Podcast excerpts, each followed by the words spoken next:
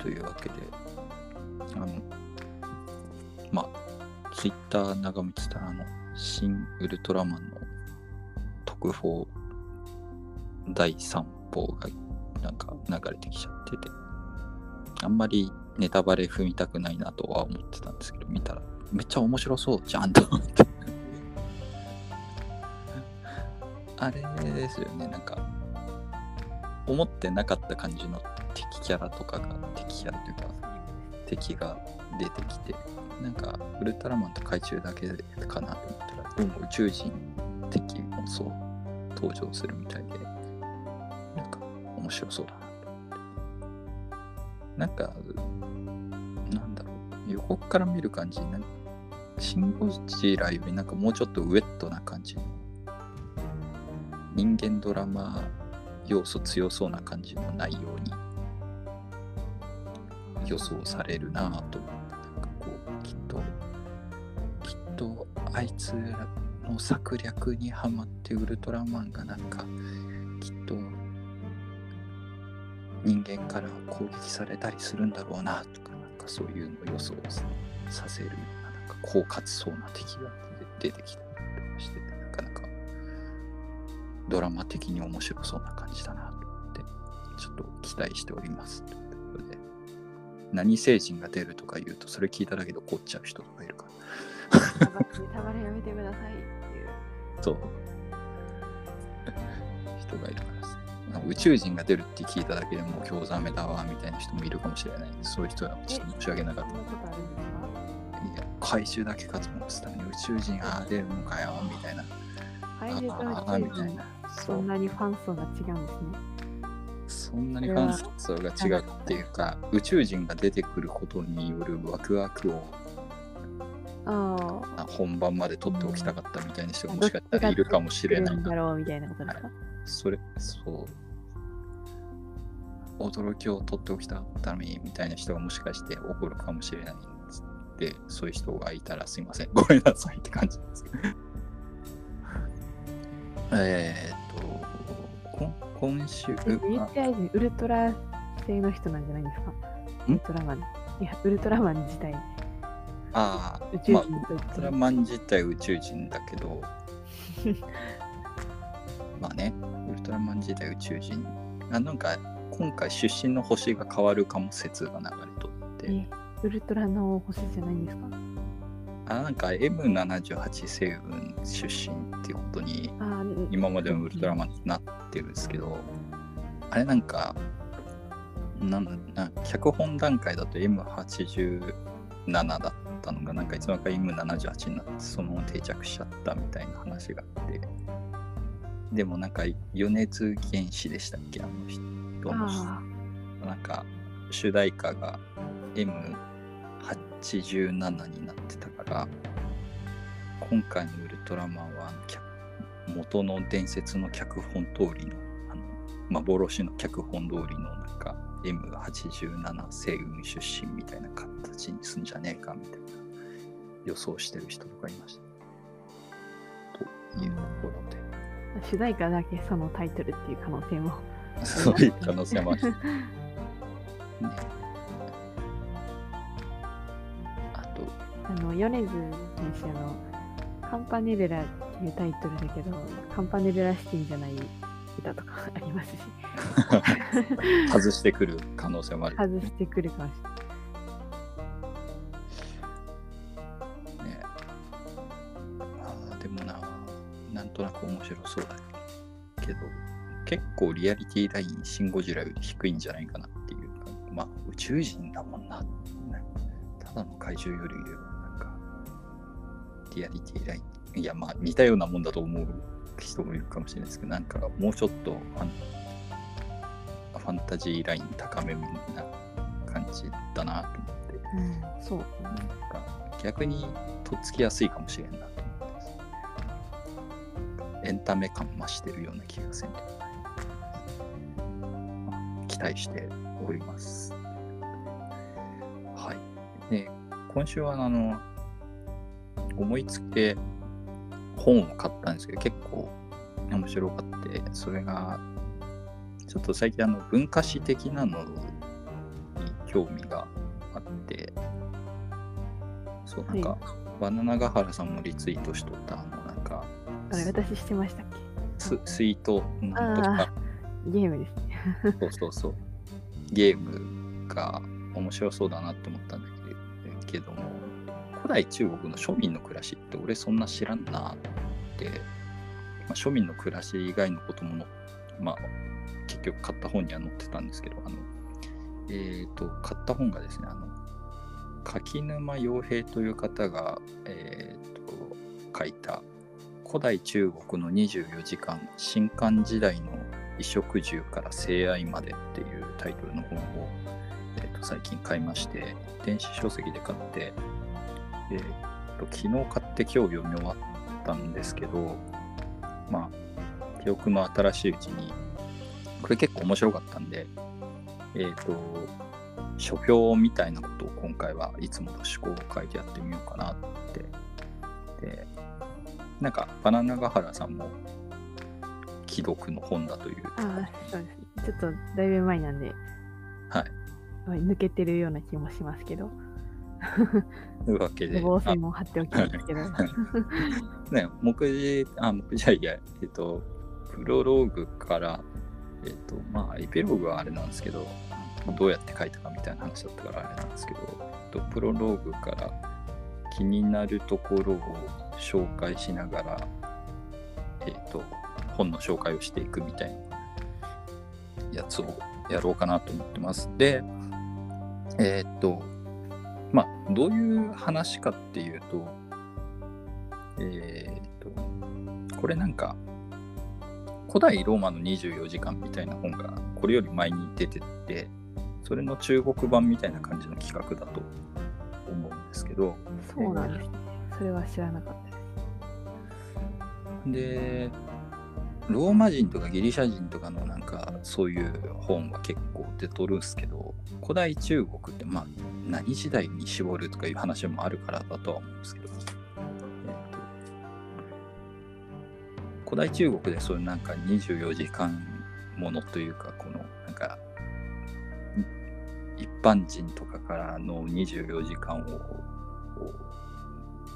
当時の生活とかを、えー歴史書とかから拾ったものをつなげてなんか24時間史みたいなのをやろうみたいな試みってあんまり中国史ではなかったんで結構面白い本かなと思っていて。でまあ朝は、えーと貴族はこんなことやってますよ。庶民はこんなことやってますよ。昼は貴族はこんなことやってますよ。庶民はこんなことやってますよ。みたいなのを、えー、とつらつらと,、えーと何時間かごとに切って、えー、と書いてるっていう本で結構面白いんですがえっ、とまあじゃあちょっとプロローグのところから気になる ところでこれ最初に皇帝の話がちょっと出てきて皇帝はあのまあ宮中で仕事をする朝廷で仕事をするときにあの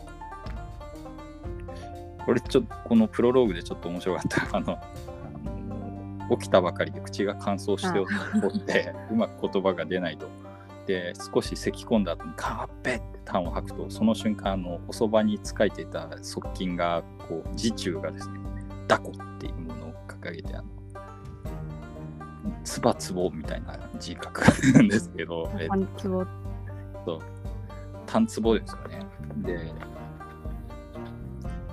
で、ここでちょっと面白かったのが、この、いや、ダコの存在自体は、単壺の存在自体は、あの中国昔からあるっていうのは知ってたんですけど、本来自中っていうのが市民やおまるを管理する係だったっていうのに書いてあって、そうだったなと ちょっと面白いなと思って。字面的にはよく考えればそうですよね。そうですね。あーねハベルですね。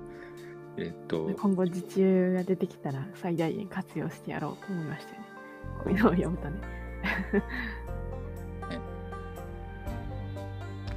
時中あ短壺持てるなんてすごいみたいなこうねなんか憧れ眼差しで眺められるポジションっていうこういう話であとトイレで用を足しながら、あの、将軍とかと喋ることもあったみたいな話とかとマジかよと思うんですけど。あなんかこの人たちのあのなんか恥ずかしいと思うポイントとそうじゃないポイントがちょいちょい現代人と違うっていうのがちょっと面白いよなっていう。面白いですよ。あとこれあの罠永原さんも紹介しとったあの北方のまあ恵比寿の人たちはあの個人の人たちはえっとそばに少年をはまあ美少年をはべらせてダコの代わりとしてそいつの口に痰を吐いてあの権力を誇示することがあるっていう話が出てきて あこれ聞いたことあるやつだ。断実陸系の話してる。これ多分この書いてる人が具体的にどの事例かっていうのはあんまり説明しないんですけど多あ分このの白の人注釈にねちゃんと書いてあるんですよ。そうそうそうで。注釈に飛ぶと電子書籍のあ電子書籍ある注釈にボタンで飛べるのがあすごい。いいなと思いまなす。多分この柿沼洋平さんはこれこの本をきっかけに多分師匠とかを読んでほしいというかなあとはなんか歴史に興味を持ってほしいと思って書いてるなんか割と熱心な人なんだろうなと思っていちいちそのどの事例かっていうのはあの注釈見ないと分かんないように大概なってるんで、えー、とで注釈にどこどこに載ってますよっていうのが書いてあるっていうタイプの本です。で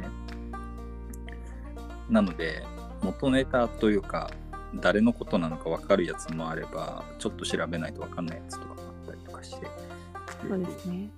なかなかねし 守備範囲が狭いので、そう知ってるとこしかわかんないです。この方すごいですよね。そうですよね。これだけ網羅的にね、できるの。すごい。新漢時代のって書いてあるけど多分この人義心南北朝と五五十六国も大体守備範囲なんですよね多分。あとあの結構、真珠差し伝とか、ですうん。真珠とか、あの出てきますもんね。もろもろ、もっと前の完璧とか、ん。何でもあるなって思いますよね。後ろとか見てたらね。すごいですよね。あそうそうそう。春秋戦国とかも出てきますもんね。結構そう、すごいな。すごいな。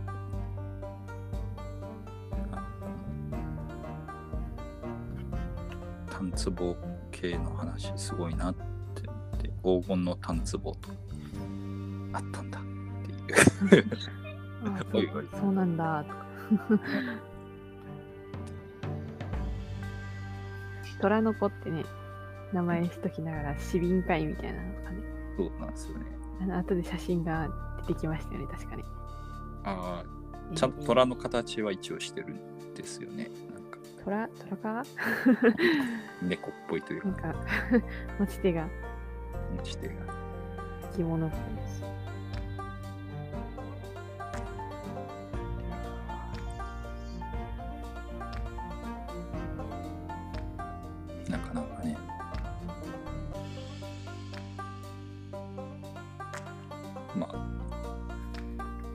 用言の話とか出てきてなんか怪しい言葉と書いて用言だからなんかこう民を惑わすようななんかよくわからんことを言ったやつは逮捕みたいな法律が寛大、まあ、今でもあるっちゃあるっすけどあの 寛大にはあったっていうあ話ですけどこれがなんか時代によって罪がちょっと違うみたい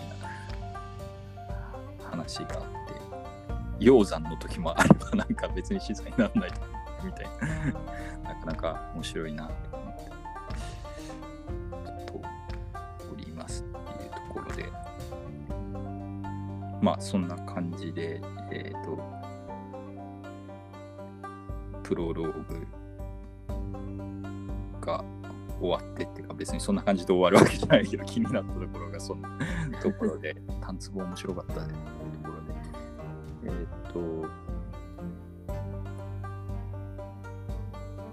あとですね序章のプロローグの後に序章入るんだけどプロローグとまあまた別段階とか思わないこともなかったまあでもあの、一応この本の体裁が、あの、著者がはい。ネムスリップしましたみたいな。あ雰囲気で進むので、あ雰囲気ですそういう意味でのプロローグ。そう導入になんかちょっと一応説明天がいる才物の惹かれるところとかそんな感じですかね、トラックに。そのくらいの雰囲気ですか。中国史系の話をやる人の多くを序盤に挫折に追い込むと思われるあの名やあのあざなとか性とかうちとかのなんか違いの話とかもなんかちゃんと書いてあって、えっと読めばなんか中国史小説を書く中国を舞台にした小説を書くのに役に立ちそうな部分もいっぱいあったりして読むと役に立つのではないでしょうかっていうところもありますし。あとなんか序章で町のむ村っていうか里とかがどんぐらいの範囲で何個ぐらいあったのかとかそういうのもなんかすごいちゃんと調べてて面白いなってああ、あれすごく。そう。そんなん、全然わからんわ、と思って。えっと、なんかね、街の規模とかね、読んでてもよくわかんないですもんね。っていうとこそうですね。ふふーんみたいなぐらいにしか分かんなかったところがちょっと解像度上がるな。そう。ね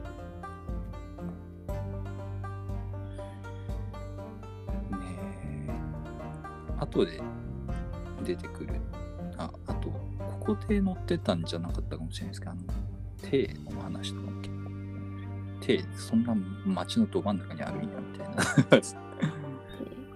て、あの、丁長、手、あの、警察署。ああ、どっかありましたね。そう、ここではないんだけど、あの、後でまた出てきますが、村、まあ、町、大きめの町には定位があって、みたいな話があって。えー、あと都市を歩くあたりですかね。そうあ、そうか、そそっちの役所に行くか、うんどっちかって感じですか。そうだね、町のあたりで出てくるん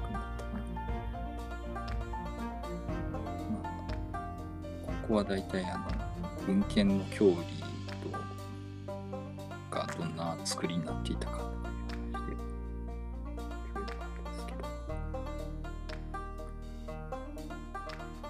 うん。ね、言葉遣いとかっていうのも一人称代名詞とかなんかそういう話とかも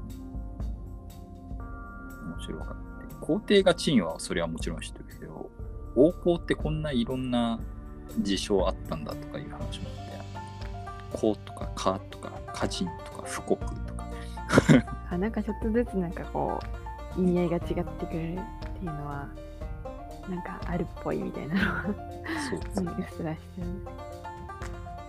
えー、庶民同士は僕と自称することもあったっていうので、あのこう、自称僕だったことがある皇武帝に対する親しみが増すんですけど、庶民の言い方だったのね、と僕って自称は。あとなんか、ああと、罵倒語の類もちょっと面白いなと思って。ハゲじじいで徳をとか、無地な野郎で楽土とか、あ 結構面白い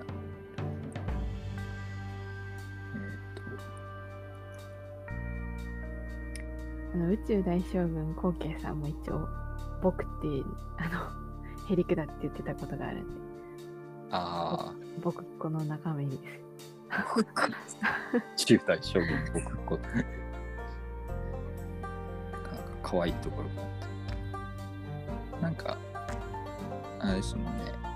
結構失敗してもすぐ盛り返すからな、ん？なんか結構始卒には疲れたみたいなところも、まあ最後の方はもうグダグダでしたけど、なんか。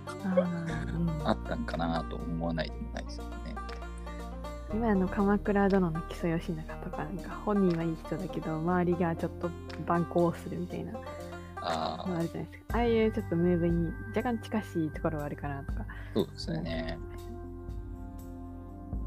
鎌倉殿ちゃんと見れてないんであすよ、ね。そうです。なんかはい。義仲めっちゃいいですよ。吉永いや私あんま日本史知らないんですけどえ木曽義仲ファンになりそうと思いましちゃんと順調に義経がやばいやつらしくてす 好感が持てるなと。たあったの。ちょっとこれはあれ。章が変わっちゃうんですけどあの象がずっといたっていう象の地図あうんあ、象がだんだん南に、ね、だんだんっていって南にあ行く。れ大好き。大好きです。そうこの本、そういうなんか動物のところも結構拾っていて面白いんですよ。植生とかね。ででこの地域はこういう木が生えていてこんな景色でみたいな。ああとで土の話も面白かっあたそう。すごいですよね。なんか、細かいというか。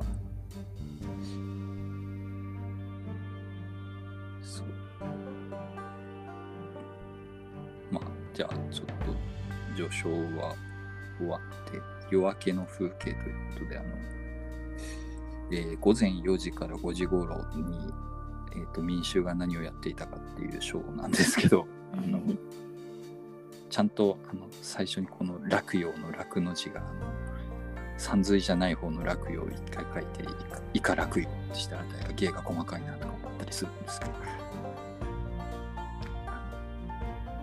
家督だから山水を避けたんですよね。確かね。あそうなんですねへえだから確かこれは龍州が言い出したんだけど皇武帝龍州とか落葉あ神そうですあね落葉五感から。そう。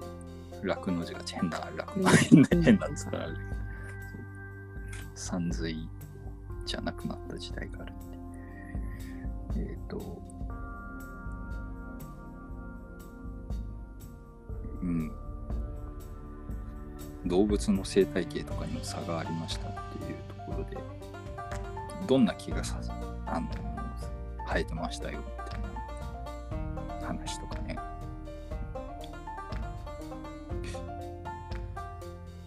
あ奈良奈良林が生えてたところと照葉樹林が生えてたところでは文化が違うとかいう話とかちょっと興味深いな。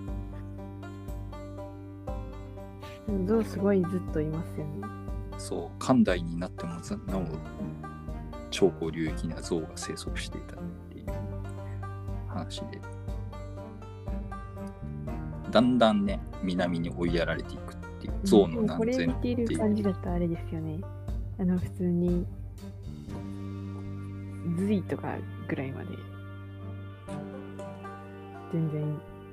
も全然。う超いたんでしょうね。超こ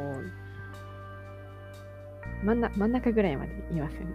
ね。長江と黄河の真ん中ぐらいまでね。そう。めっちゃ象おるやんみたいなね。サイはこれよりちょっと前になんかいなくなったのかったかなっていう気がする。サイもいましたもんね。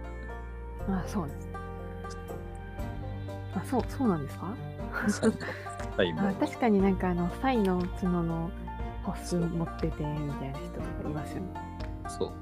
でもサイの角ってあれ結局イボと成分が同じっていう話しなかったでしたっけそうなんですよね。結局体の一部が変、広角化しただけ、硬質化しただけなんてそ。れ削ってそんな綺麗な持ち手になるかなみたいなのそうそう気になるところなんですけどそうですよねあ。んまりサイの角を体格、本当はどうも工芸品漢方薬のイメージあんま見たことないんで、あんま調べたりしたらグロ画像出てきそうで嫌だなと思って。まあね、そうなんですよね。象牙とか才覚とか調べると、ブロ画像を踏みがちなんですよね。あのああれ、嫌なんですよね。ら乱獲に反対する人たちがこうこんなむごいんですよ、いや、それはわかるけどさ、みたいな話なんだけど、その黒画像でいいやつしてくるのやめてっていうって見てしまうんですね綺。麗になるんですかね。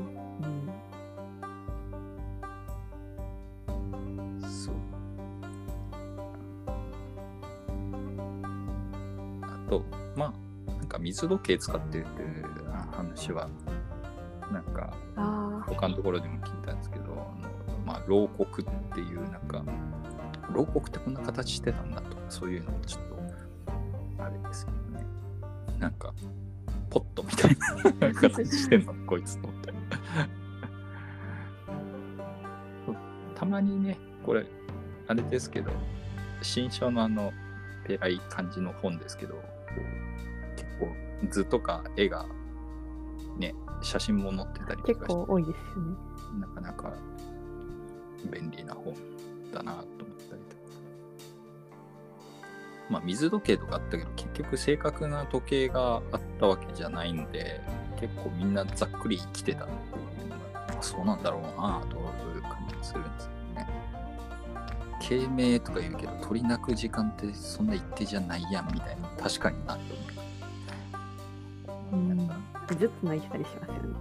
そうああのなん。かまあ、時計とかないから、ああ、こういう風に時間を知ったん。だなっていうのはなるほどなって思います。この泣き交わしの話があのあん。ま中国関係ないけど面白かったなと思って泣き交わし知らなかったん。ですよ私親分格の音取りが泣くと近くの音取りもつられて一斉に泣く現象とか。ええー、と。知らんかったですよ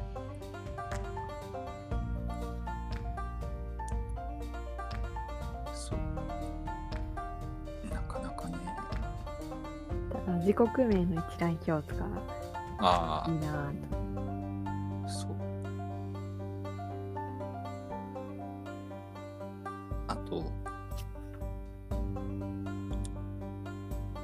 3人以上が一緒に酒を飲むことは禁止されていたと。いう話ああ、トト組んではいけませんみたいな。そうを組んではいけませんみたいなね。実際にはみんなすげえ飲んでるしなんか飲み会の絵とか残ってる。そりゃそうだろうよ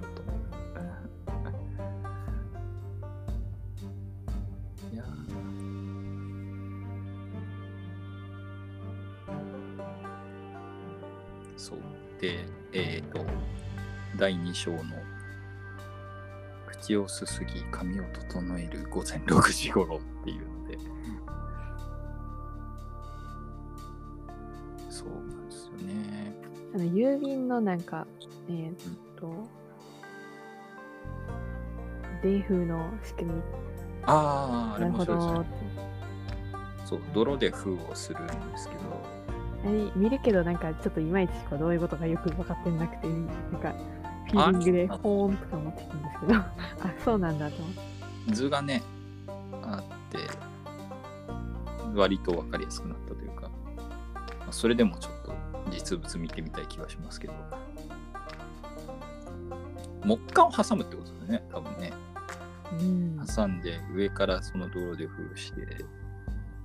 木管を挟んで、なんか上にパーツを乗っけて、紐で縛って、そのなんか隙間に泥を詰めて、泥を詰めてで、あの泥が崩れてません、中身見られてませんっていうので、こうで、あの、印鑑を、印鑑というか、なんとなく。ギュッてやる。そう。んですよね。形でプリントごっこを思い出しました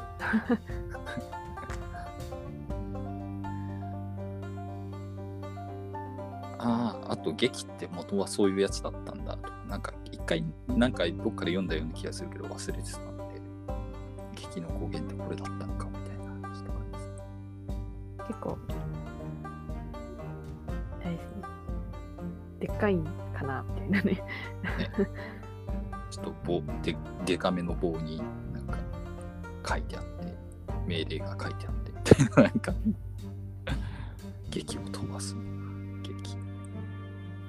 えーと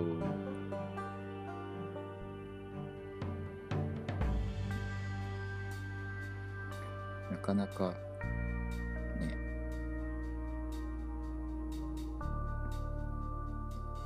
まあ移動度とか重要ですよみたいな話とかあって。は歯磨きは歯ブラシとかやっぱ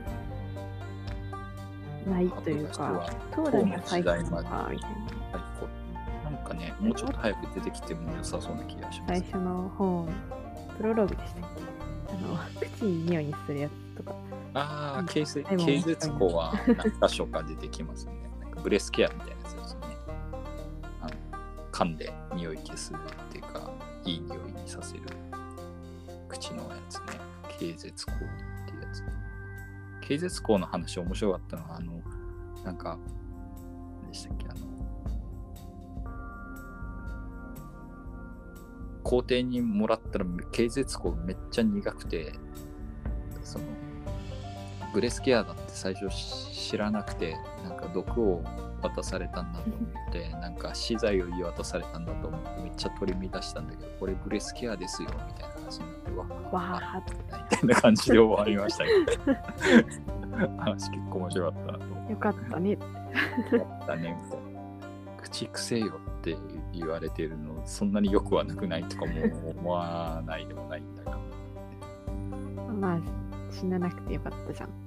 あでもほらあのあれじゃないですか。これからもささやいておくれっていう意味かもしれないのでああの曹操が曹操が諸葛亮に送ったという系列を怒ったう送ったっていう。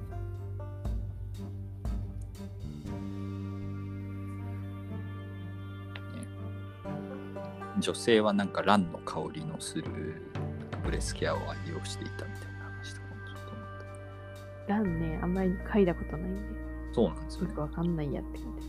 そうラン開店祝いの時とか結構ランあるんで今見たらあ嗅いでみようかなみたいな気分になります。ね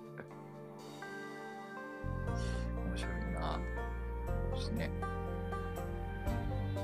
こうしてみるとやっぱり兵馬俑とかって髪型とかを見る上でかなりあれですよね。ああいいですね。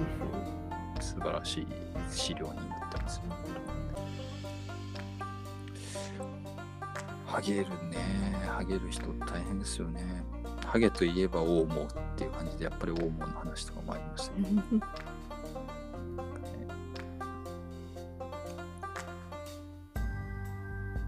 あと、冠こんないっぱい種類あったんだ。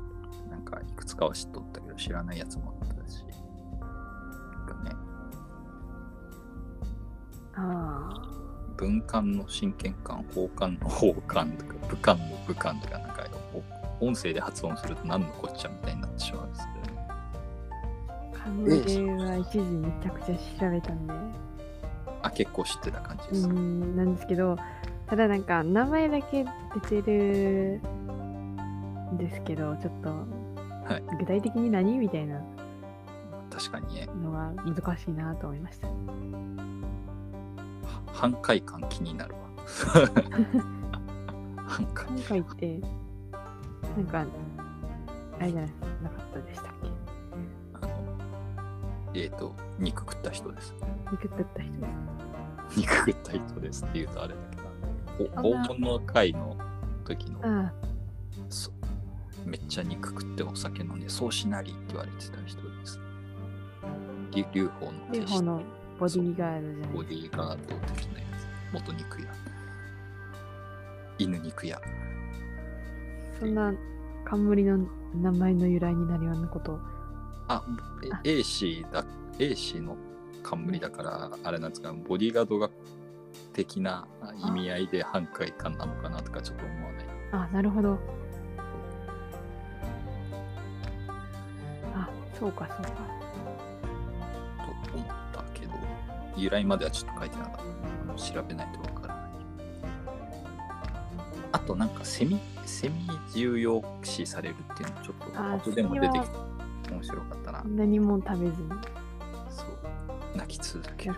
続けるのがあとなんちょっと脱皮するし、みたいな。不老調整的な意味。ヘビとかと一緒でそういう扱い、ね、ヘビはねでもね噛むからね。ちょっと悪く思われることも機械とかに近いんですかね。ダッチとか。そうですね。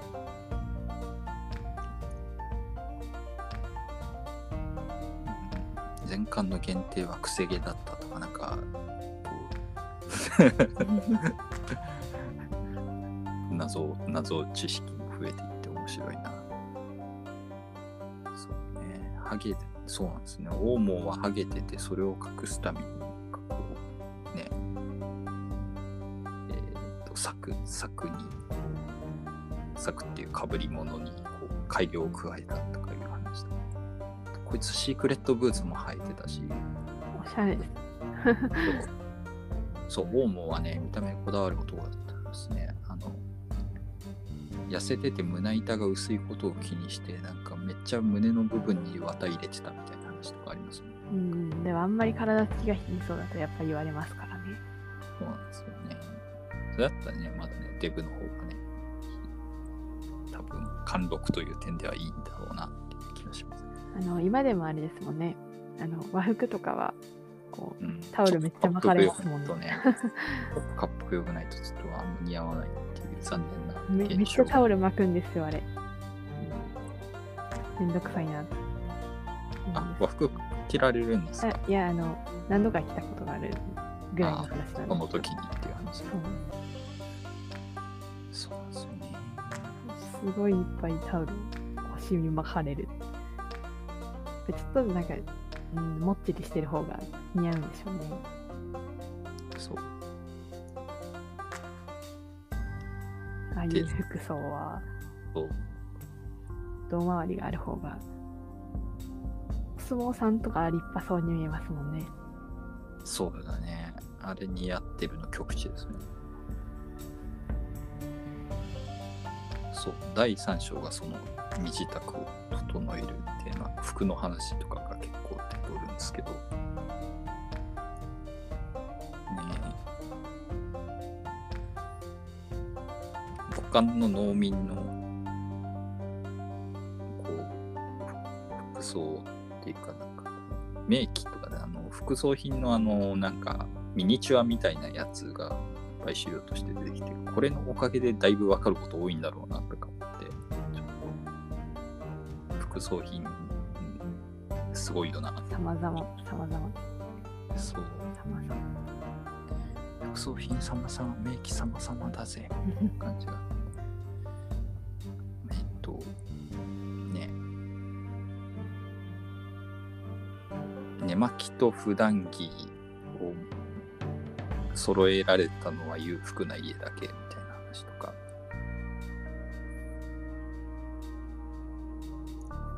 うんうん。半袖はなかったとか。あでもあの半袖はね、あの南北朝とかなんか、あの辺になると、あ出てきます。香港の、えー壁画とかで半袖の人がいたりとか、半袖おるんか、みたいな感じになりました。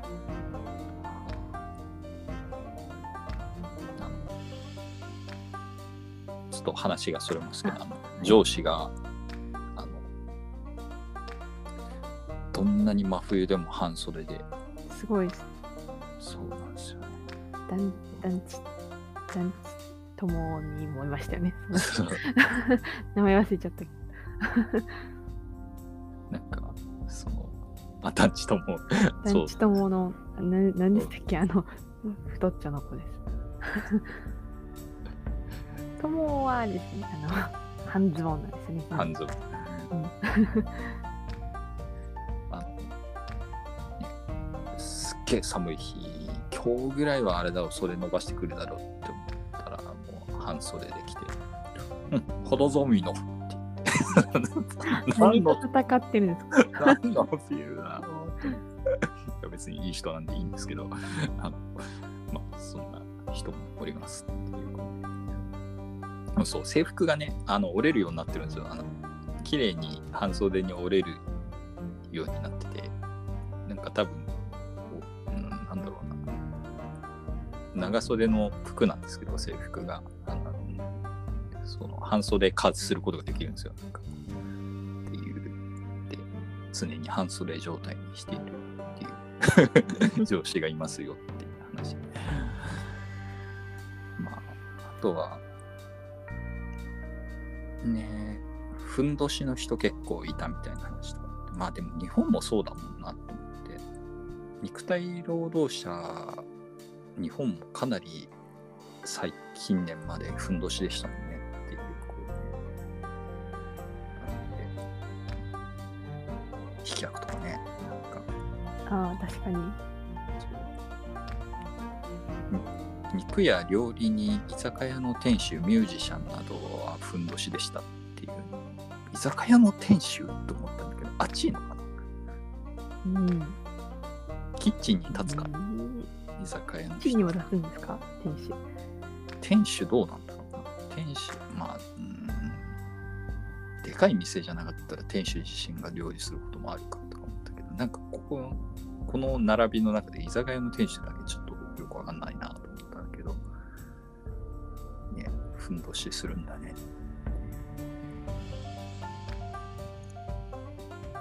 あと鳩の杖の話とかちょっと面白いなと思った。ああ、老人はいいんだ、みたいな。そう老人は鳩の杖を渡されるいろんなものを免除されて待遇が良くなるみたいな。国の宝だから彼を殴ると国家反逆罪になる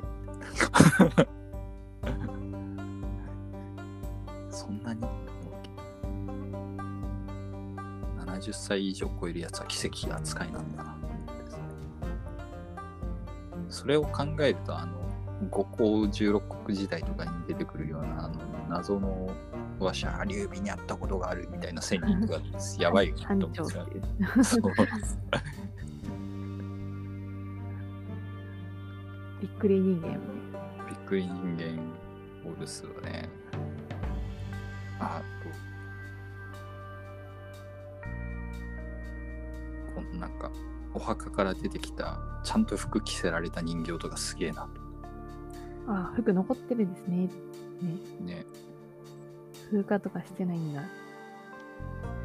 もう袖長いのかもですよ。そう。開けた瞬間に風化したとかいう話とか聞くと悲しくなったりする時ありますよね。あ色とかはね、よくありがちですけど。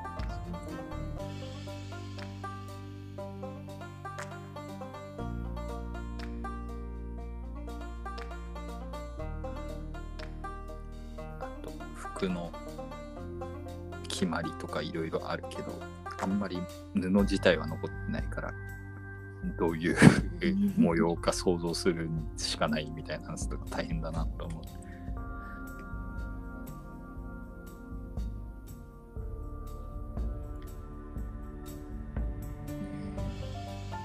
紐とかあのあれも靴とかの決まりとかもちょっと面白いなとは思うんですけど狐の巻き毛を集めて作った毛皮すげえ、毛皮のなんかこああ。う、毛皮のすごいみたいなね。そう。狐の巻き毛。パキエどこ？っていうね。こ ねシベリア産銀狐はまだわかるんですけど、うん。狐の脇毛とは？みたいな感じ。ね。犬の毛皮はちょっと嫌だなとか今だと思ってしまう。うん、でも、あれじゃない。ちゃうちゃうの。まあ側とかだったら、もふもふでいいかなとか。なんかねでかいか思わらないかもだからそう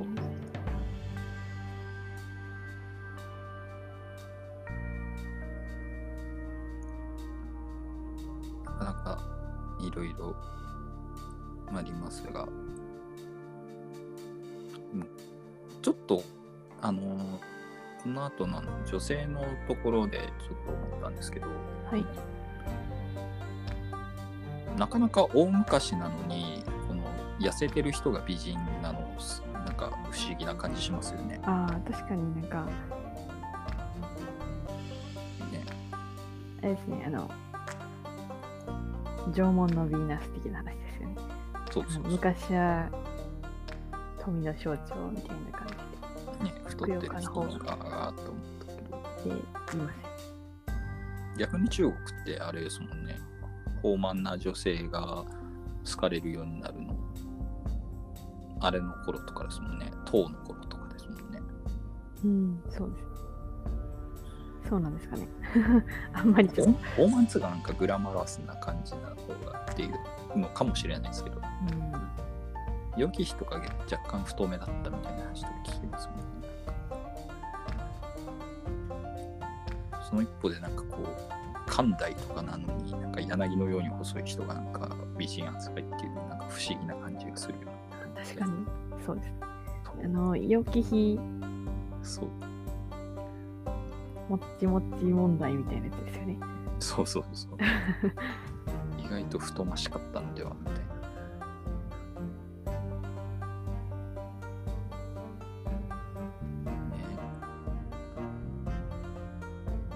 クステの話とか出てましたけど、あ、ここでなんか出てこなかったけど、なんかエクステ作るために、なんか、あれですよね。その辺の人を捕まえて髪切ったら、後でなんかこうクーデターを起こった時に、あ、こう逃げ込んだ家がそのなんか髪を無理やり切った女の人の家だったみたいなで殺されちゃった人とかなんかいましたよ。誰だっけ？なんか聞きましたね。そう、中島敦かなんかの本であったけど、元が誰だっけ？そんな話もあって、まあ、人の髪を買ってエクステとか作るあこの偽の髪だ抜いてな、抜いてな。それ違うやつ。髪を抜いてるなっつって。じゃあ、日はぎしようと恨むうまいなっつって。あ、しょうもんじゃない？羅生門、それは羅生門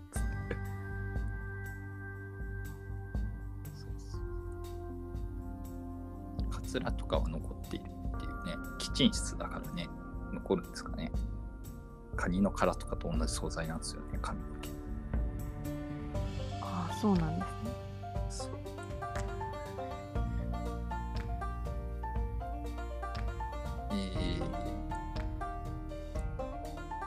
粧とかもね、いろんな、まあ、現代の化粧にも詳しくないから、昔の化粧の話見てもピンとこないというところはなくはない。なかなか化粧の話とかも書いてあったり、イチャイチャしてるカップルは男の方が眉毛を描いてあげるみたいな歌を作ってるみたいな話とかちょっと面白いな メイクし合う。男性もねお城に行ったりするんですよね。っていうね。というのは知ってたんですけどこれにもちゃんと書いてあったですね。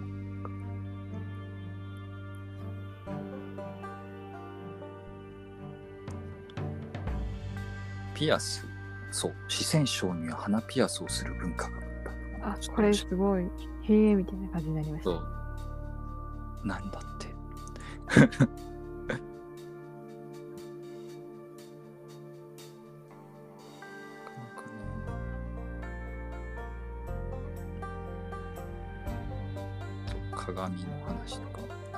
あの姿見がすでにあったとかいう話なんですそんなでかいの作るの大変じゃねって思って。でも、あれですよね、あの、同居なんですよね。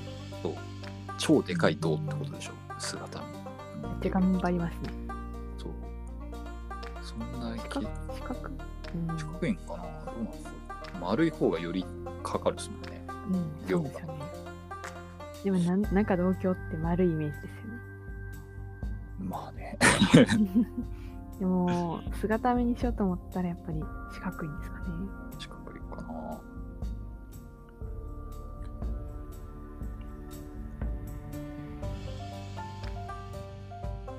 朝飯の話が、おこのペースでやってたら結構時間がかかってしまう。ちょっと飛ばしていい飛ばしましょう。あの、朝飯の話もあったんですけど、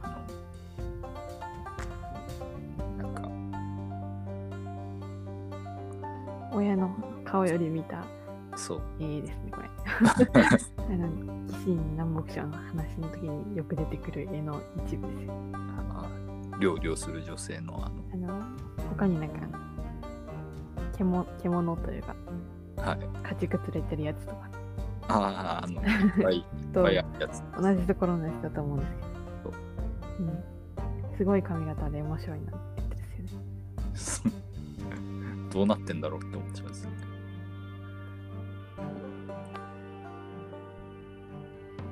プロの料理人は男性が多くて、でも家庭だと女性が料理してて、まあでも今でも結構そうなのか。現代でもね、割とそういう傾向強いですけど、ああ、確かにそうですね。ね、分量とかっていうか重さとかね、なんか鍋の超大人数分の鍋とかマジガチのただの肉体の気もするから。まあそうなっちゃうかっていう感じでも結構なんか、あれですね、庶民の家、庶民じゃないですね。うーん。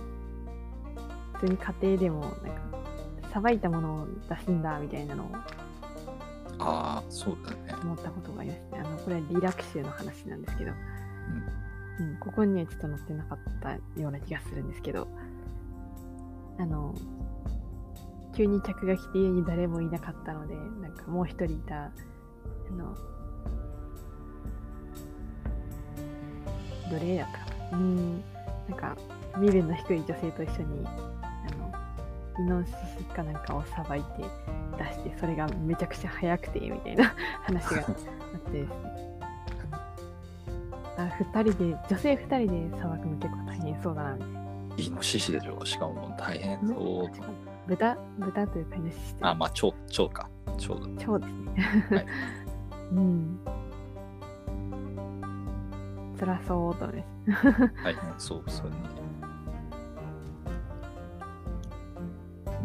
あとは試食あわの話なんですけど、あ食べ方がなんか思ってたより違うみたいな。のとか。あ知らなくて、へあえ。煮てから蒸すと。そう。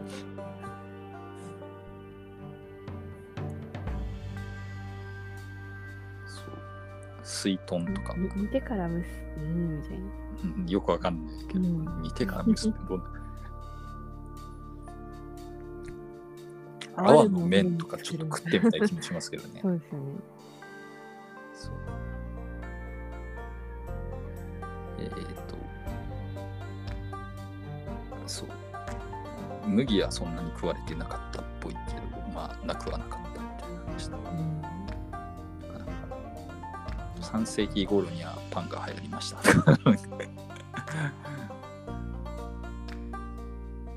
餃子は7世紀かとかね。なんか餃子のなんかはいありますよね。あの、写真を見たことがある。あーなんかねななんて残ってる残り物餃みたいな。子そうそう遺跡じゃなくて。遺跡から出てきた餃子みたいなやつですよね あれね。化石化した餃子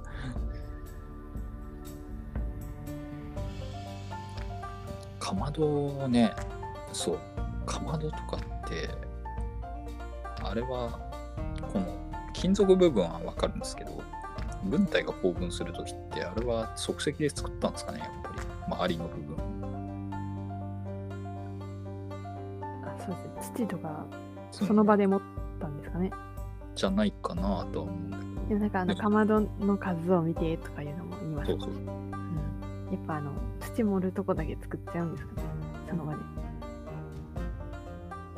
で。で、四角くする枠だけ持ってってたとかかなとかしてるんですけど、周り結構ちゃんと四角くしとるじゃないですか、このなんか副葬品のあのミニチュアみたいなのでも。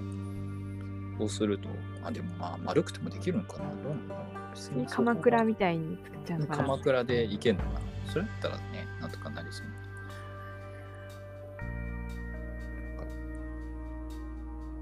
あ、あとニラ玉あったっていうのがちょっと面白かったですね。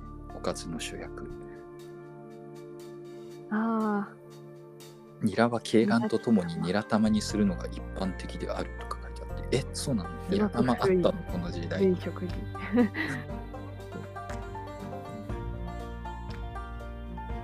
ニラネギもやしだったら何でもできちゃうじゃんみたいなね。意外と豊かじゃねえ食い物とか思ったりね。あまあ、貴族のはそりゃ豊かだろうとは思ってたけど、庶民でも結構、そんなに食えたもんじゃない感じの食事じゃないところが中国のすごいところうん。濃い風なケーキ。カタツムリ食べるとかね。エスカルゴやん。エスカルゴね。いや、でもこれ植えた時の話なんですけど。まあね。うん。でもタニシも、大型のタニシってエスカルゴの代用品として入っ日本に入ってきたこともあるので、あ、ジャンボタニシですか？そうねあれ、気持ち悪いですよね。やつの卵気持ち悪い。うん。あのね、コンクリのた、そう、脇がコンクリになってる田んぼとかね、よくへばりついてるの。そう、ジャンボタニシの卵をなんかこうね、ヘビイチゴみたいなのがくっついてそうそうそう気持ち悪いね。あれ食べるナイトスクープのやつ、すごい好きで。何度か見てます 美味しいと思うんですけどね。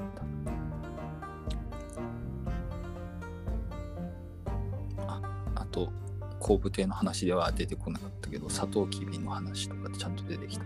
サトウキビの汁の話とか、飲料とみなされていたみたいな話。とかね。食い物系の話はちょっとワクワクがあるよなと思って。そうですね。なんかここが、一番好き見てるだけでワクワクしますよね。そう、この本、ここが一番好きだったかもしれないと。あ、そうそう。あの、有名なあの、ソーソーのヨーグルトの話とかもちゃんと載ってますんでっていうとああ、本当ですね。あとはあの王道の話ですね。そうそう。っ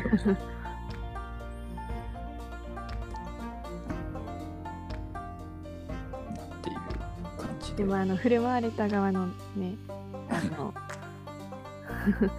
えっと、確か、陸士の人でしたよね。うん。あの、南方の人で、ああの、後でお腹壊したんですけど。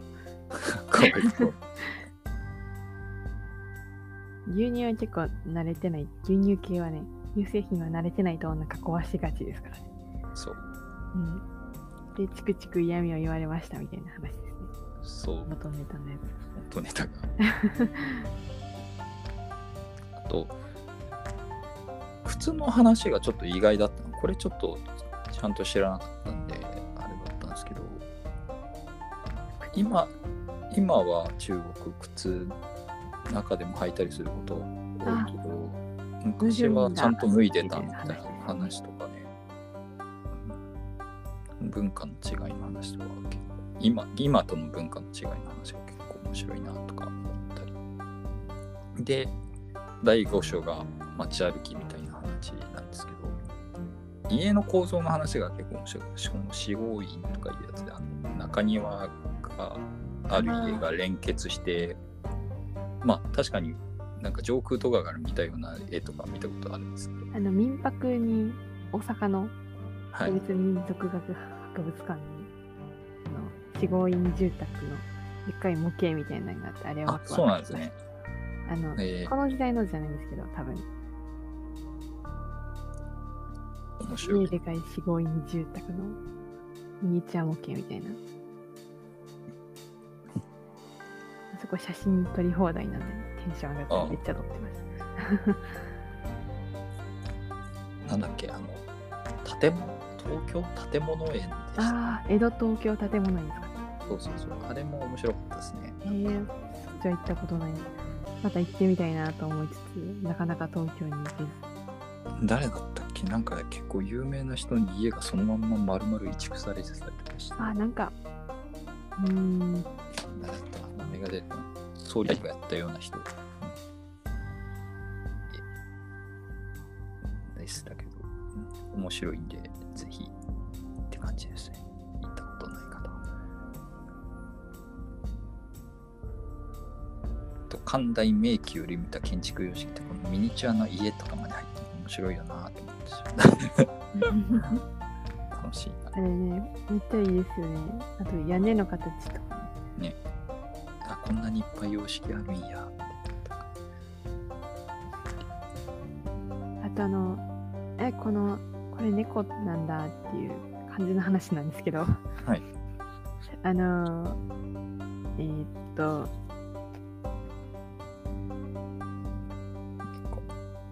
タヌキ、あリータヌキ、猫っていう、タヌキが猫だったっていう。そうなんです昔の中国ではね、猫だったらしいんですよ。リーね。なんで、えーっと、一応あの、現地語で狼っていうの、あのはい白髪頭のブリなんですけど、あれ猫かみたいな。そうなの。ね、うん。猫か犬かわからなくなるあざなをしているなっていう。そう思いました。リって多分猫だけではなくて、なんかこか。う、いや、まあ、猫なんですけど、なんか、猫科全般みたいなイメージだったんですけどね。あ、そうなんですね。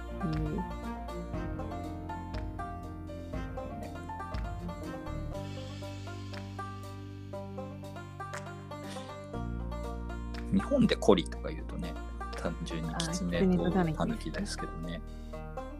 中国だとちょっと違うっていうね。あ、そういえばあの、タヌキって、はいコアラと10日交換できるらしいですね。と10日交換というと？あ。の、あの、なんていうのパンダ貿易的な話です。えーっと、コアラ、あオーストラリアはああー、聞いたことある。あれね、そうそう。貴重な生き物だからね。へえーと思いました。そう、ヨーロッパとか全然いないですじゃあ逆に中国でタヌキは何みたいなところありますけど。いますよね、多分。いない？ああ、どうだったかな、タヌキは、一応、いたんですか？うーん。朝鮮半島にはいたような気がしたんですけど。そうですね、朝鮮には確かいました。うんということは、落老軍にいると言えなくもないのか。あーまあ、あの、あんまりメジャーに漢字を当てはめるほどの生き物制ではないん服だろうなっていう世。界ものではないですかね。ムジナって何を指すのかなとか思ったりもしますよね。ムジナはアナグマじゃないかな。あ、穴熊でいいんですか？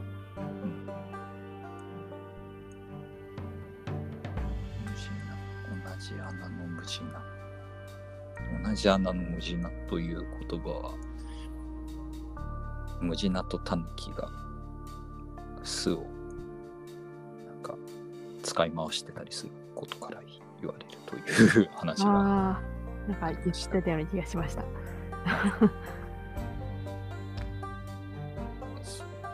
うで、そう、タヌキ問題とか。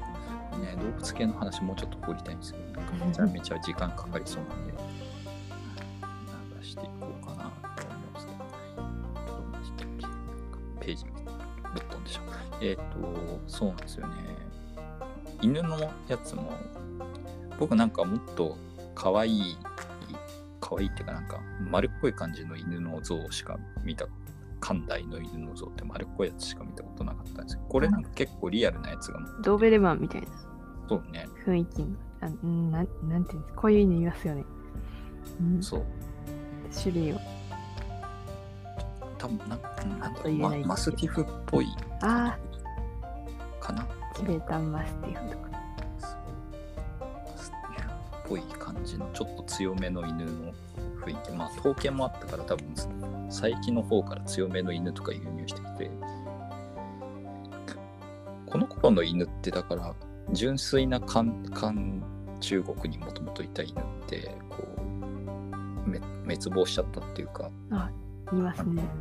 純血のハンドッグっていうのは滅亡したと言われててまあでもシャーペイとかにちょっとその血は混じっているんじゃないかと言われてるんですけどでもシャーペイとかも多分あのたるんだ皮膚って統計統計に使うための皮膚がたるんでると噛まれた時に致命的ダメージを受けないパグとかブルドッグみたいな感じですか？ねそう。そう。鼻が弱いから鼻が引っ込んでた方が強いとかなんかそういうのとかって、まあ、人間も罪なことするよなと思うんですけど。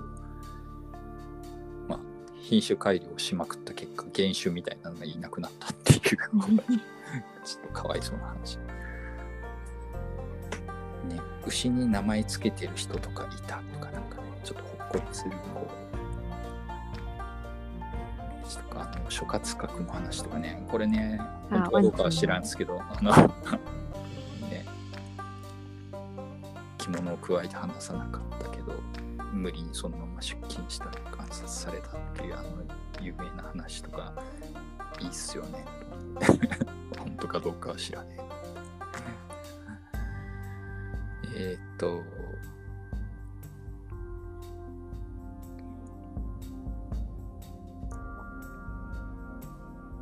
昔はあのお墓とかの祭祀を行う場所は町の中心とかにあったけど だんだん外に行くようになりましたとか話とか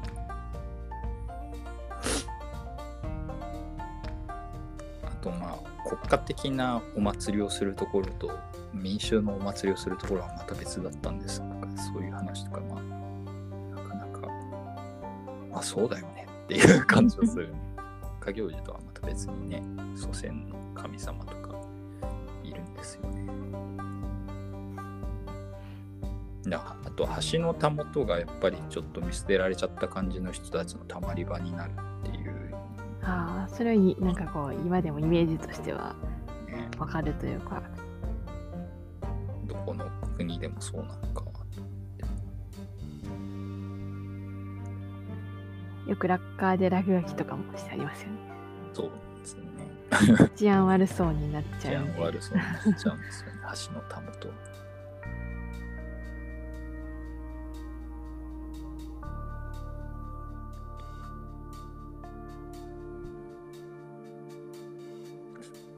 あと、この章であるか。死刑判決を受けた人、関代だと、毎年数万人処刑されてた。ええーと思って。全館後期やばーみたいな。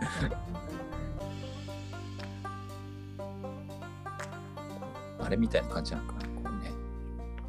こう暴れん坊将軍みたいな。か暴れん坊将軍だっけ？違うか。あれか。あっちだっけ？富山の金さんみたいな感じなのかな毎回お前内首国門とかしか言わねえなみたいな。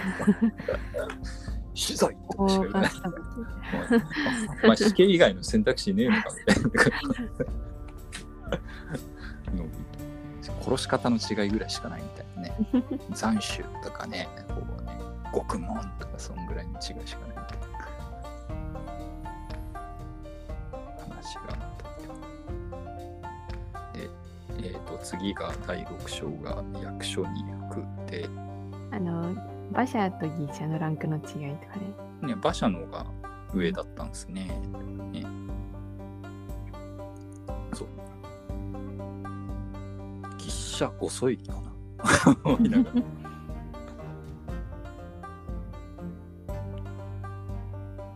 ッシャといえば、あの、おぼろ車っていう、なんか、了解ですかこう日本の妖怪がおりまして、ゲゲゲの鬼太郎の映画でめっちゃ嫌な役であ、嫌な役なんですか？出ててね、あれでもギッシャだよなと思ってね、あのデザイン。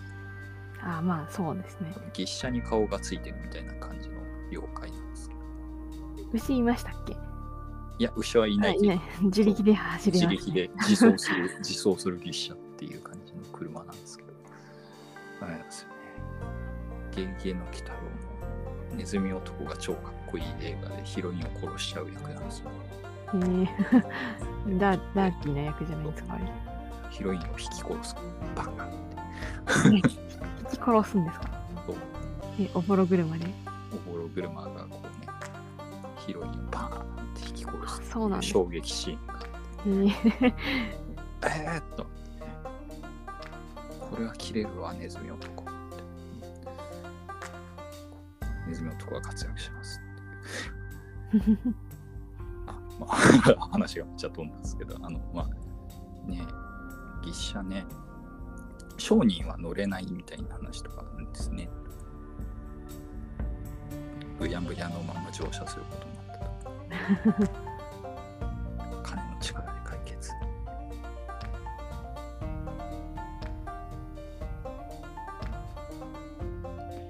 あとは見た目の話とかね。ああ、うん。彫りの深い顔つきはあんまり肯定的に捉えられていなかったっていうのがちょっ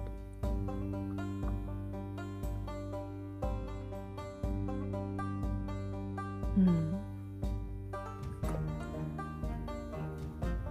辛い話も結構ありますけど、ハゲ嫌われがちだ。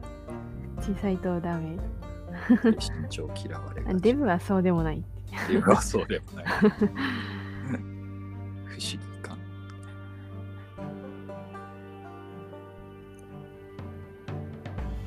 あとはね、馬車とか月車とかあるから駐車場もあるっていうのが地味に面白いポイントだなと。ああ、確かに。ないわけないかとは思いつつも、あるんだ、やっぱり、みたいな駐。車場あるんだ。あれって魚車ももいるんですよね、多分。魚車も多分とどまるんですかね。うん、あれどうなんでしょうね？ちょっと気になる。雨の時とか大変よね。入れてもらえるのかな、ちゃんと。家の中に。傘とか持って行ってるんですかね？どうなんだろうな。でも、うん魚車とか多分奴隷とかだったりするんだろうから。魚車は違う。あ、まあ、でも魚車奴隷だったりするか。そう。魚車奴隷だよな。そう。そうそう。あれだな。なんか、琉州のお姉さん、殺人犯の魚車をかくまっててみたいな話。あ とんでもねえ姉だと思って。警察官に待ち伏せされて殺されるっていう、奴隷が話がありましたけど。えーっと、あと、あの指定の名前、便座かよ、みたいなね。あ ちょっと笑っちゃったんですあ、そうです。うん。上昇の指定の、名前、ベンザーのこ便座、便座、ベンザー。この後別のベンザーの話も出てきます。違うものを想像してしまうな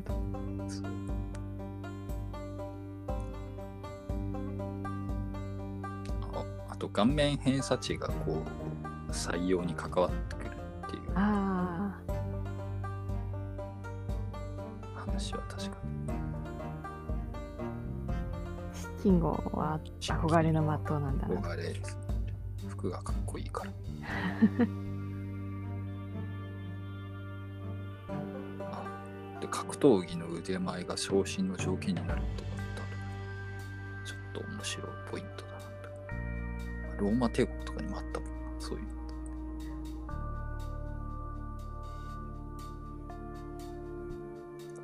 あとはあれですね、あの、5日に、普段は管,、えー管理の話なんですけど、ああ感謝に泊まった感謝に泊まって、5日に1遍だけ休みで家に帰るみたいな。自え衛隊みたいみたいなね。え？え？あすいませんみたいなあ そうですね。うん。あずっと家から帰ってるわけじゃないんか、みたいなね。そうなんですよねうん。いや、まあ確かに、確かに、確かに。確かに病気で倒れた人をなんかうん上司が世話してたりしてたなみたいなね。そうですね。あと、なんかこの辺の非常勤から常勤への道の話とかもなんか今っぽくてちょっと面白いですね。あ非常勤の人でもなんかこあ、やっぱ目をかけてもらうのが大事なんだな。う、そう、常勤になって正社員っぽくなるみたいなこともあるみたいな。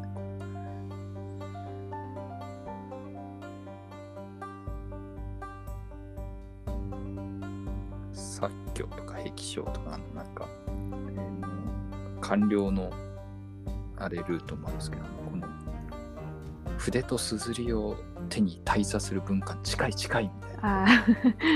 ね、これ精精神のだっていうふうに見るんですけど、はい。じゃあ精神の文化が一緒にいたらこれぐらいの近さでいると思っていいかっていうふうに思いたくなりますね。おそうたくましくなっちゃうやつ。こんな近かっ何してんですかってなりますよね。あとこれ真剣感ですよね。ああそうですねあの頭のとこふにゃっていう感じのやつがついてるやつ 真剣感そうね若いね頃金がいるんだなとかね。そうですよね。品っていうのがそもそも何何いくらいくら貯蓄額がいくらいくらに見立ってない人みたいなちゃんと決まりがあったっすよね。確かあいつ品なんですよね、五巻。あ、そうなんですね。へえ。えっ、と、そう。琉州の大芝五巻は品だったで、めちゃめちゃ大出世したんですよねっていう話。で、えっ、と、市場の買い物の章、第7章とか、昼ぐらいにですね。でうん昼まで寝てると殺害されたりするっていう、こうね、恐ろしい世界。強盗とか入ってくる。でね、でも強盗も捕まるとね、あっさり処刑される。こうね、鷹山とかされてる。この斬首刑とか、さ晒し首とか、恐ろしい刑罰の話がいっぱい載ってるんですけど。確かに1によく捨てられていますよね、みたいな。1で切って捨てられているという。うん、斬首刑ですけ恐ろしいな。ど。うん。よく見ますよね。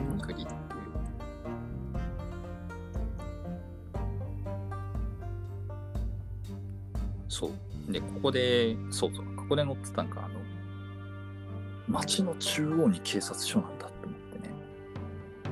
こう、神田あっていうか、あの、こう、市場って書いてるど真ん中に警察署っていう、こあ、それだけ治安がの、という可能性。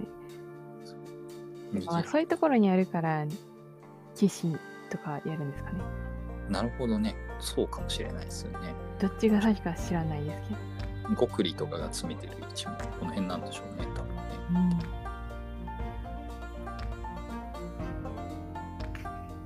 うん。あと市場とかね、面白そうですよね、この時代の市場。あの、10日間連続で勝手にお店出しちゃダメとか、なんかこう、緩いながらもなんかあれがあって、ルールがあって。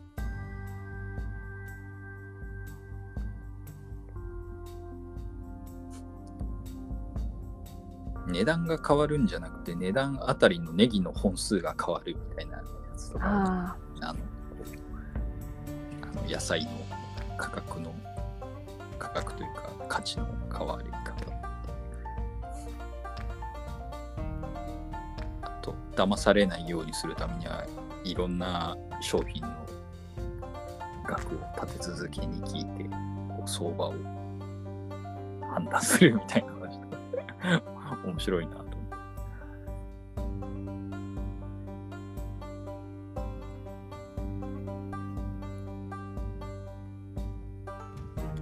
間、人間の値段、馬3頭分なんだ、あ。馬よりは高いんだなーって思いますよ。ね。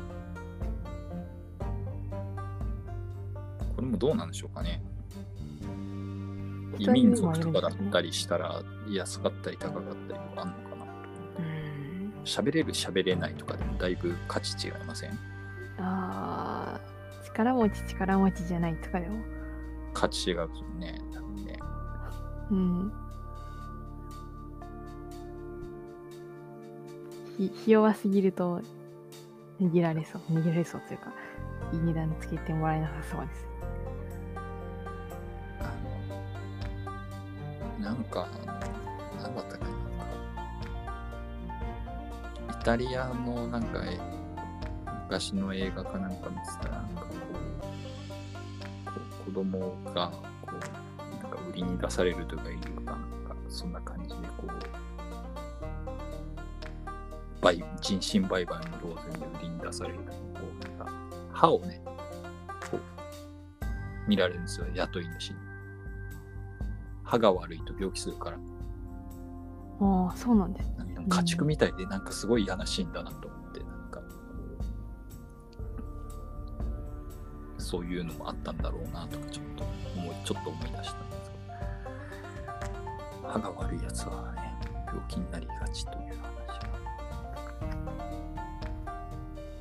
あとなんかこの値段の話もそうだし、貨幣の話とかもなんか、まあ大体想像していたところではあるんですけど、まあこういう感じで使い分けてたんだとか、布とかのね、使い分けの話とかね、麻布で払う場合もありますみたいな話とかも、ちゃんとピンときてるようで来てなかったところが、なんか解像度が上がってって嬉しいなと思って。いいですな。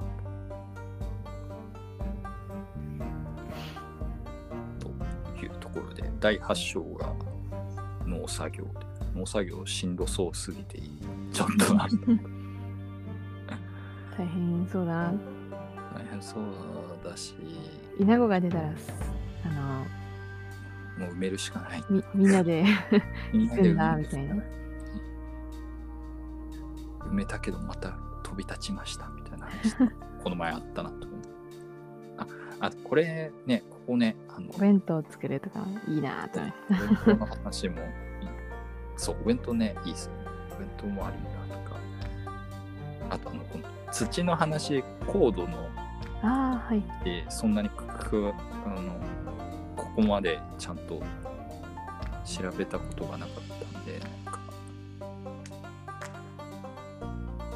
へえと思ってひ肥沃な土地じゃねえんだ別にっていう。のとか頑張っただけなの。頑張った頑張った結果だったんだよ。なんだってみたいな。話とか面白かったな。そうですよね。確かにあの高度なんかパッと見なんかちゃんと育ちそうに見えないのに肥沃な土地なんだへえとか思ってたけど工作しない工作しまくってようやくなんだねっていう感じです。面白いな。冠婚葬祭でめちゃ金がかかるとか。あね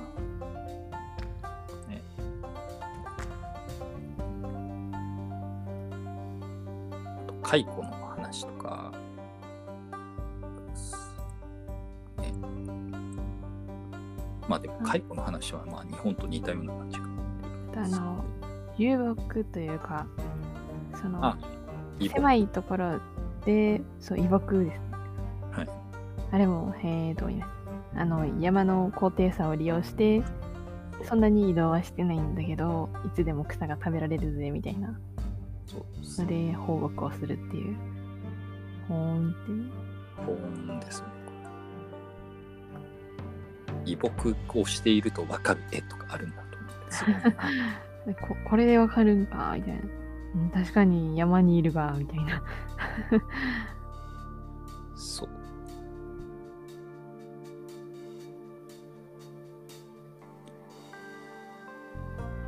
で、えーっと、そう、週没はそんなことしてたんですかみたいな。そんなことしてたんですね。とか思ったりとか。で、全然関係ないんですけどあれですね。あの、ホータンって和田なんだなって思いましたね。あそう、あの、そう、あの、うん。ウイグルにあるあ、はい。ホータン、ね、あれ漢字で書くと和田なんだってね。ああ、そうですねこ。ここの字なんだとう思って。ん、ちょっとびっくりしましたね。和田って。和田うんそれだけなんですけど。と次の章の恋愛、はい結婚、そして子育てで昼寝は夢占いしないっていうのがちょっと面白いポイントそんな昼寝してるのいいなとかね。あでも私もシエスタしたい。シエスタねシエスタ文化みたいなのありますよねなんかねうん。まあでも絶対寝た方が効率いいとは思う時もありますね。昼食べると結構眠くなっちゃう。ちょっと仕事でアフリカの方行ってた時現地の人たちがシエスタするんですけどシエスタと言いつつシエスタしたまま戻ってこなかったりするっていう 自由かみたいな感じ起きてこれなかった んで続けていればまあずっとシエスタ。現代中国人もなんかシエスタするんですね。これ知らなかった。いいな。シエスタ。な。シエスタ絶対俺寝すぎるからちょっと微妙だな。あ恋愛のね話とか。そう占いの知り話結構面白いな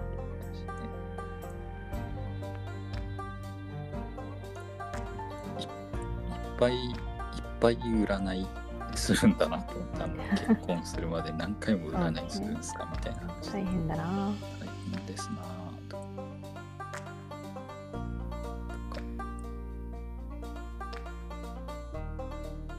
まあ、現代感覚で言うと、え、それひどくね？みたいな話とかも結構あるんで、なかなかあ触れづらい部分もなくはないですけど、まあでもね、局生まれてきた子供は割とみんなちゃんと頑張って育ってるっていうか、なんか、あのーこの、えーっと、ね、フルチンいたずらっ子がちょっと好きすぎてです。フルチンいたずらっ子の絵面白すぎるんですよね。ぜひ読んでほしいですね。これだけでもいいんで、これ見るだけでも大きな収穫ですね。この本、このコマ面白すぎやろみたいな。フルチンいたずらっ子の絵ね。うん。いいっすな。あとは、ちゃんと教育しろってね。っていううん。本がありますよ。あ、セミの話この章だったんだ。あそうですね。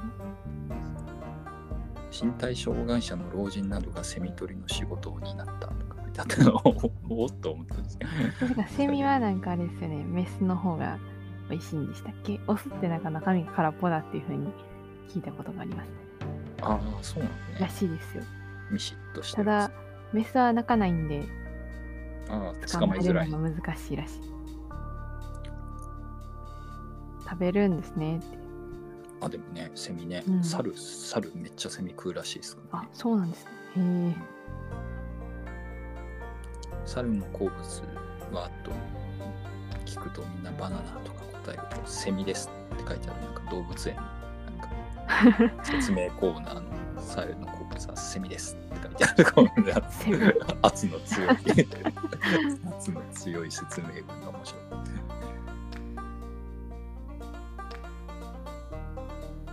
そう宴会がもう4時から始まるっていうの衝撃なんですよね在中小こうでもああ、早い。明かりがねえからそうなるのか宴会。宴会4時から始まって6時に終わるってえ？ーみたいな感じですごいするんですけど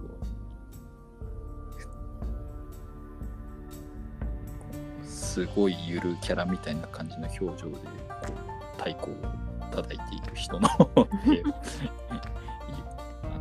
あかわいい。の人形とかそこ赤録出てきますね。ああ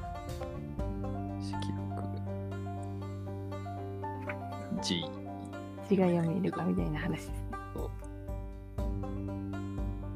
あとタイからやってきたサーカスの人たちが人間の体をバラバラにする芸とかあ箱に入れた人間の体をバラバラにする芸とか今とやってること一緒やんとか何も変わってねえな。何も演目が変わってないとかねあと大ジョ大ジョッキ中ジョッキ小ジョッキ用意してた人とかああ。先の話とかね、なの下校のやつのために、そう、こう気が利く上司なら、そう、用意してくれているよとかね。この人、あれですよね、その元号って、あ確か、劉邦の異母帝ですね、多分。劉邦の弟の一人で、多分、あの、ゲウフにボコボコに負けたけど生き残った方のやつですね。二人なんか、あそうなんですね。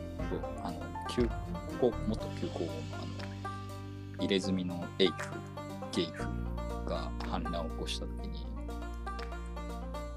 二人ぐらい、あの、両方の親戚が迎え撃って、どっちもボコボコに負けて片方死んだんですけど、この生き残った方が多分この甘酒用意した人で、ああ、やっぱり気が利く方が 関係ないか。運がいいよ。ああとあの、ここで私の知らない府県さんが出てきてるんですけど、ああの、そう、あの、つり府県、えっ、と、全あ、身釣り堀の近くので宴会開きのところですか？そうそう。誰かが落ちたらやめにしようねって言ってたのって。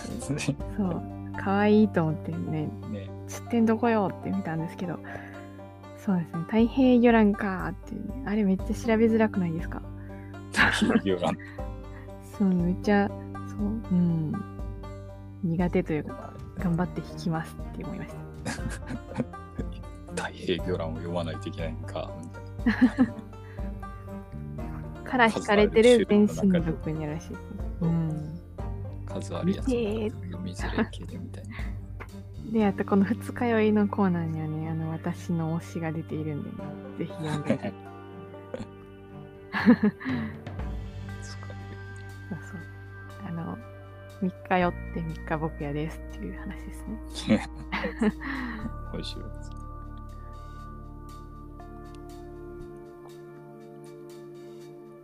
二日酔い三日僕 あとああそうか三日酔いになってね。三日僕やと言われたと。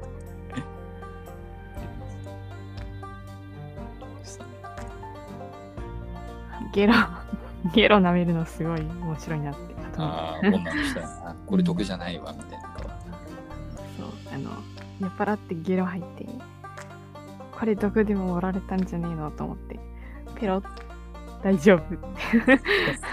どんだけ汚ねえのペ ペロってしてわかるもんかと思いますけどね。そう。酔ってるからよくわかってないんですよね。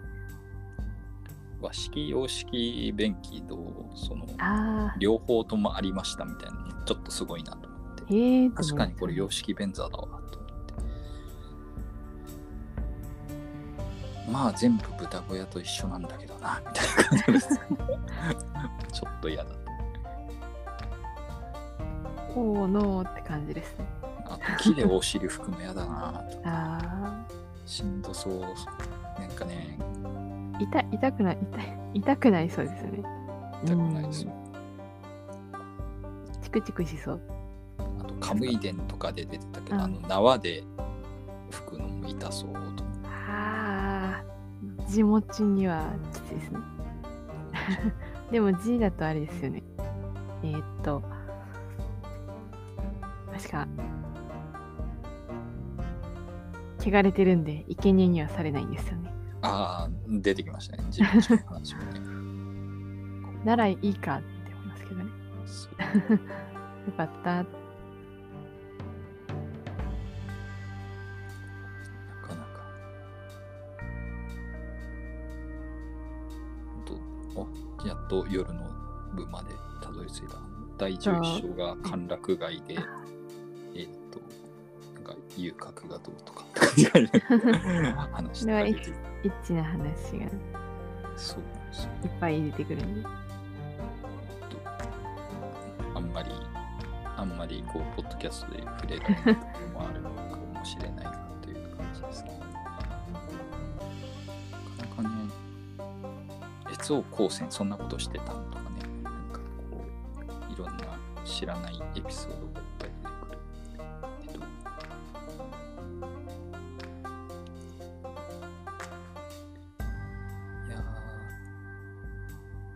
と、あれですよね。いとこダメかとかですね。あ、はい。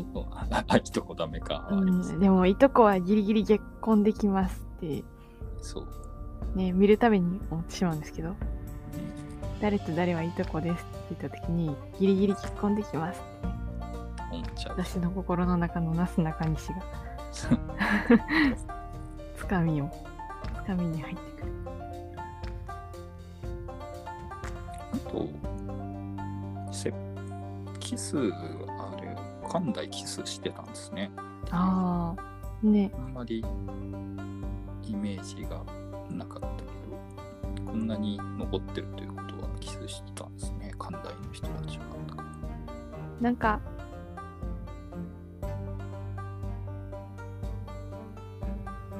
同居系のちょっとエッチな本にそんなこと書いてありました。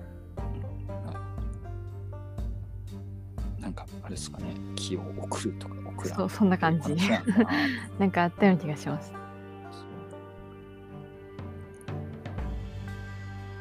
ここをこう触ってねみたいなのが結構事細かに書いてあるやつが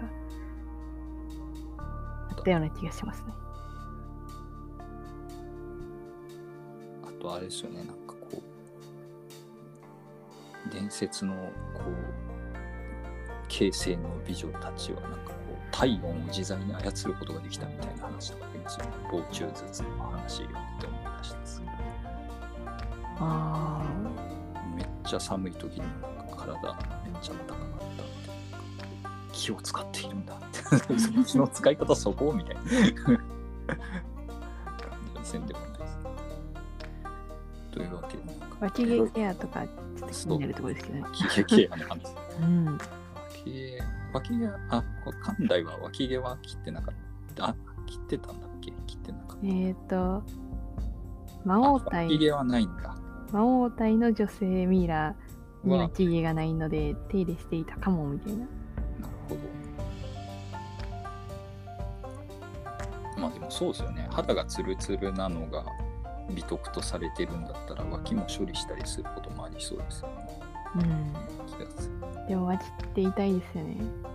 あ、そうなんですね。したことがない。ああ。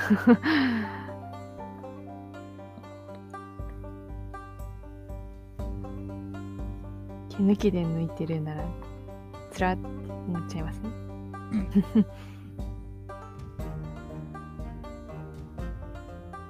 女性同士のカップルの話が結構残っているっていう、なんか結構意外な話だなと。いいなーってね。そう。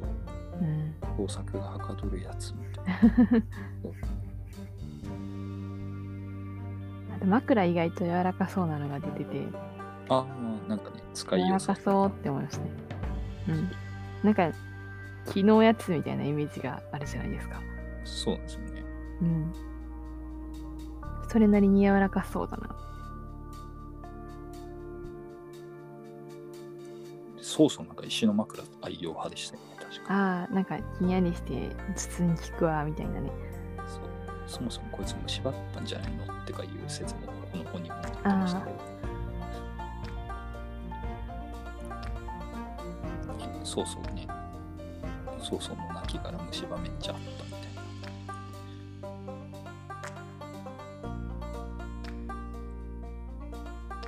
村八部の話とかなんかちょっと悲しいなと。村八部いきなり訴えられちゃうのか。辛すぎやろと思って。あと農民が普通に剣持ってたらなかなか治安悪いのの原因これじゃねとか思ったりする。あと大家族の人に大家族の秘訣はみたいなこと書いたら忍ぶっていう字を100回書いたみたいな話がちょっと面白かった。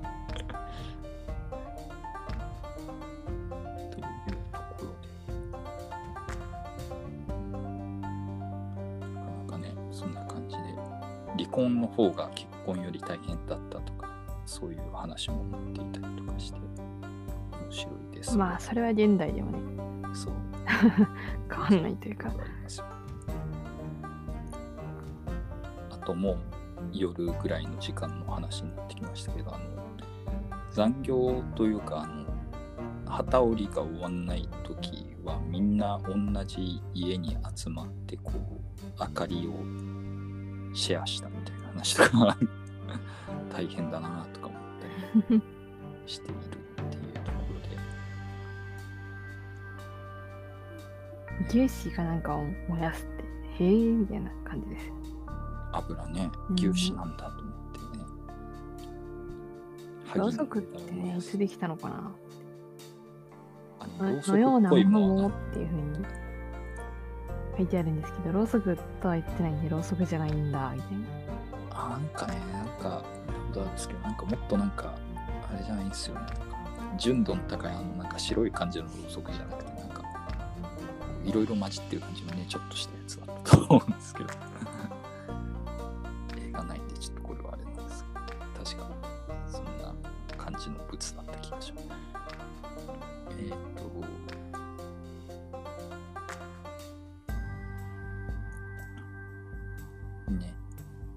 風呂とあでもお風呂とトイレ近いの。外国のホテルとかだとまあまあありません。今でもに日本でもホテルとかそう。あ、ユニットバス。でねすね。ユニットバス。この時代でも匂いさらにやばかったんだろうからちょっと嫌だけど、あとあの髪の毛を乾かしてから寝るって言われたってドライヤーとかもないのにずいぶん長い間かかったんだろうなとか。布で引くっすかね。うんでもなかなか乾かないんですよ。貧乏人はそもそもね布自体も貴重品だったりしたからおいそいと服用の布がちゃんとあったのかどうか謎だし。湯を司る役人がいたとかね。あ。何ですかそれは。バスタブに小石が入っていたら処分されたと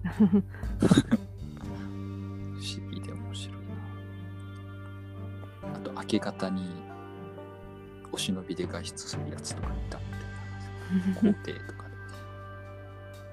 超困ると思うんだけど 警備側からしたら。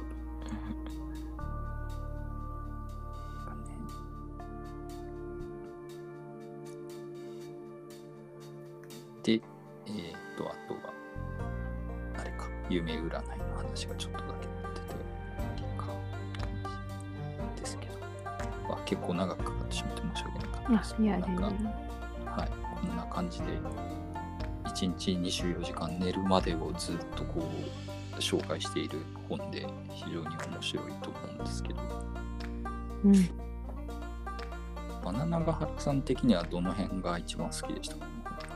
えー、私はそうですね。官官僚の制度じゃないですけどあの5日に一遍帰るとかああそう感ですね。感謝にもお風呂があってそこでも入るとかあのトイレの後お風呂で下半身を流すこともあるとかですかね。あれなかなかそうですよね。全然知らなかったところで面白かった。なと思って、で感謝の風呂で簡単に入るってことはそれは、ね、共同とかね、共同とかなうんんでしょう、ね。そんなにいっぱい置いてるわけじゃなさそうなんで、うん、いろんな人が利用する風呂だったの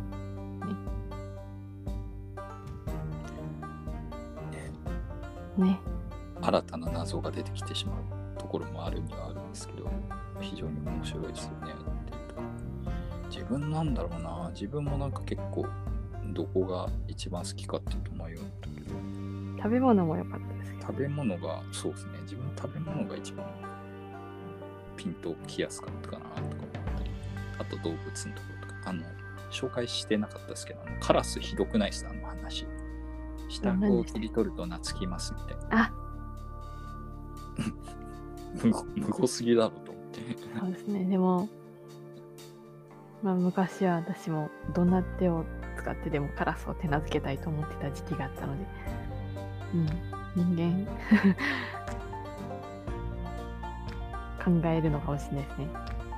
小学生の時お菓子をあげて手なずけていたことがありまあす手なずけられました？殺されてしまっていて何者かに殺殺され？なんか、うんなんか死んどったんですよ。生き物ですかね。猫とか？いやーわからん。人？人かな。かわいそうに。かわいそうにでも懐くですね。確かにやつは。えー、いいですね。あのカラスの巣がある木を蹴飛ばして1年間攻撃され続けた人は知ってますけど。あー。カラスはまあか手なずけたこともあるけど恨みもあってあの高校のね部活のジョギングのコースっていうかランニングのコースにカラスの巣があってなんか下をそう通るたびにめちゃめちゃスレスレのところであのこう威嚇してくるんですよ。頭スレスレのところシャーって通ってすごい怖かった思い出がありますね。カラスってあれですよね。あの毎年同じカップルで子育てをするんですよね。そうなんですよね。なんかうん。意外となかなか可愛い鳥ですよねうんナイスな鳥なんですけど職場の近くというか職場にのある電柱にハンガーで角ハンガー角ハンガーじゃないあの針金ハンガーで巣を作って今絶賛子育てしてます。都市伝説じゃなかったんですね。ハンガーでハンガー盗みますよ、や。うんカラス。素材にすごく使います、あいつら。ところで、なんか、なぜかカラスの話になってしまったけど。